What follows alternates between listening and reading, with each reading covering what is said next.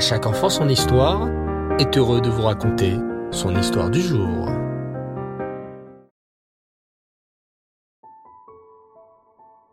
Bonsoir les enfants et j'espère que vous allez bien.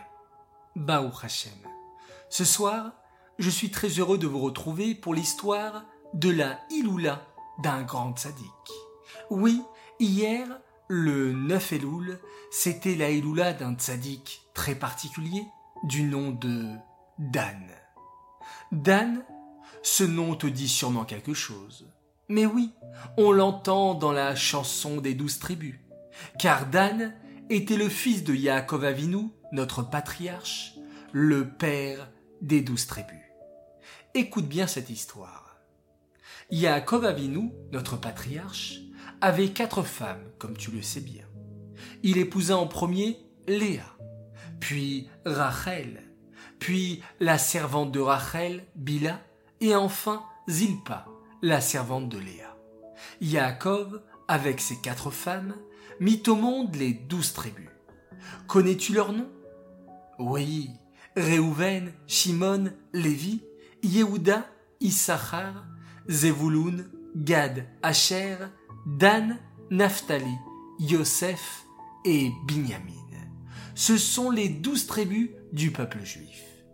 Comme tu le sais, Rachel, la femme de Yaakov Avinu, n'arrivait pas à avoir d'enfants. Elle avait beaucoup de peine et elle priait Hachem de tout son cœur pour qu'il lui accorde des enfants. Lorsque Rachel vit que Léa, sa sœur, avait des enfants, elle eut une idée. Elle alla voir Yaakov et lui proposa de lui donner sa servante Bila. Peut-être par Bila, elle mériterait d'avoir des enfants. Yaakov Avinu accepta l'idée de Rachel. Il épousa Bila et elle mit au monde un fils. Rachel l'appela Dan. Dan, les enfants, vient du mot din en hébreu. Tu sais que Rosh Hashanah est appelé Yom Adin, le jour du jugement.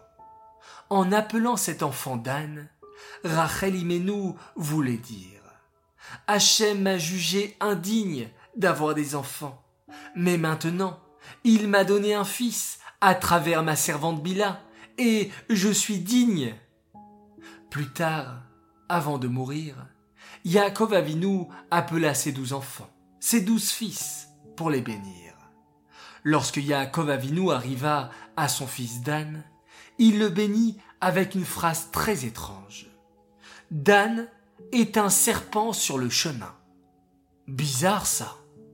Vous savez les enfants que les tribus sont souvent comparées à des animaux. Yehuda, par exemple, est associé au lion, car les rois descendront de lui. Issachar, lui, est comparé à un âne, car il porte la charge de la Torah sur son dos, comme un âne qui est capable de porter des objets très lourds. Dan fut comparé au serpent, car Yaakov Avinu vit que de Dan descendrait un tzaddik très fort et très rusé comme le serpent.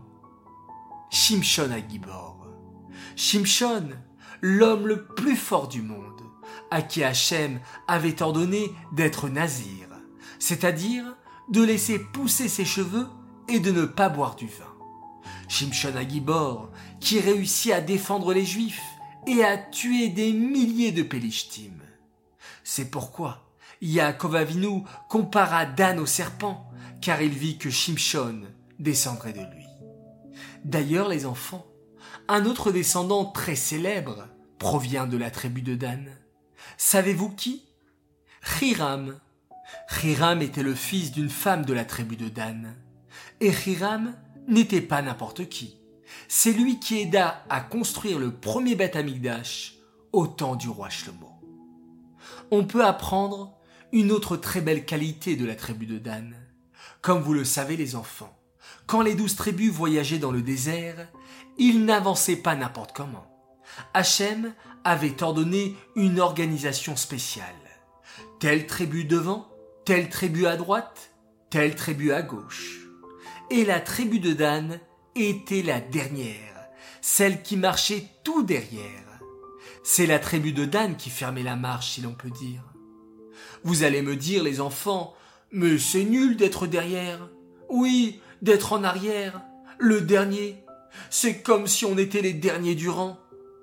Mais sachez, les enfants, que comme la tribu de Dan était la dernière, ses membres pouvaient accomplir une très grande mitzvah. La mitzvah de Hashavat Aveda, de rendre un objet perdu.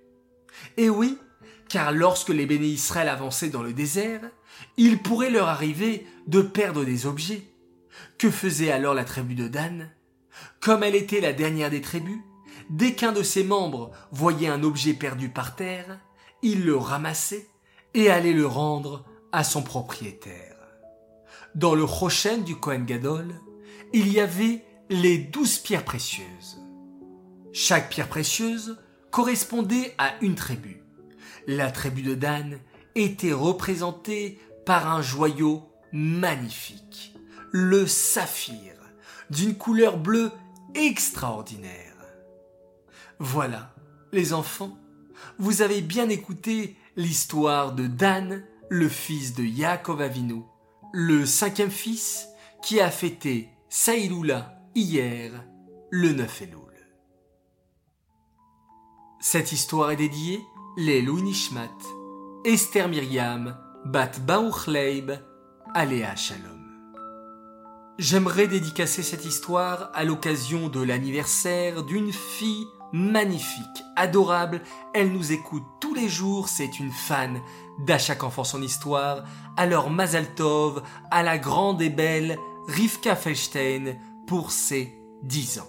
Mazal Tov, qu'Hachem te bénisse, une longue vie jusqu'à 120 ans dans la santé et dans la joie de la part de toute ta famille et de toute l'équipe d'À chaque enfant son histoire. Voilà les enfants, je vous dis à tous Laila Tov, fermez vos jolis yeux, nous allons passer une agréable nuit avec de jolis rêves pour être en forme dès demain matin et passer encore une excellente journée. En parlant d'excellente journée, nous allons remercier Hachem pour cette belle journée et faire tous ensemble un magnifique schéma Israël.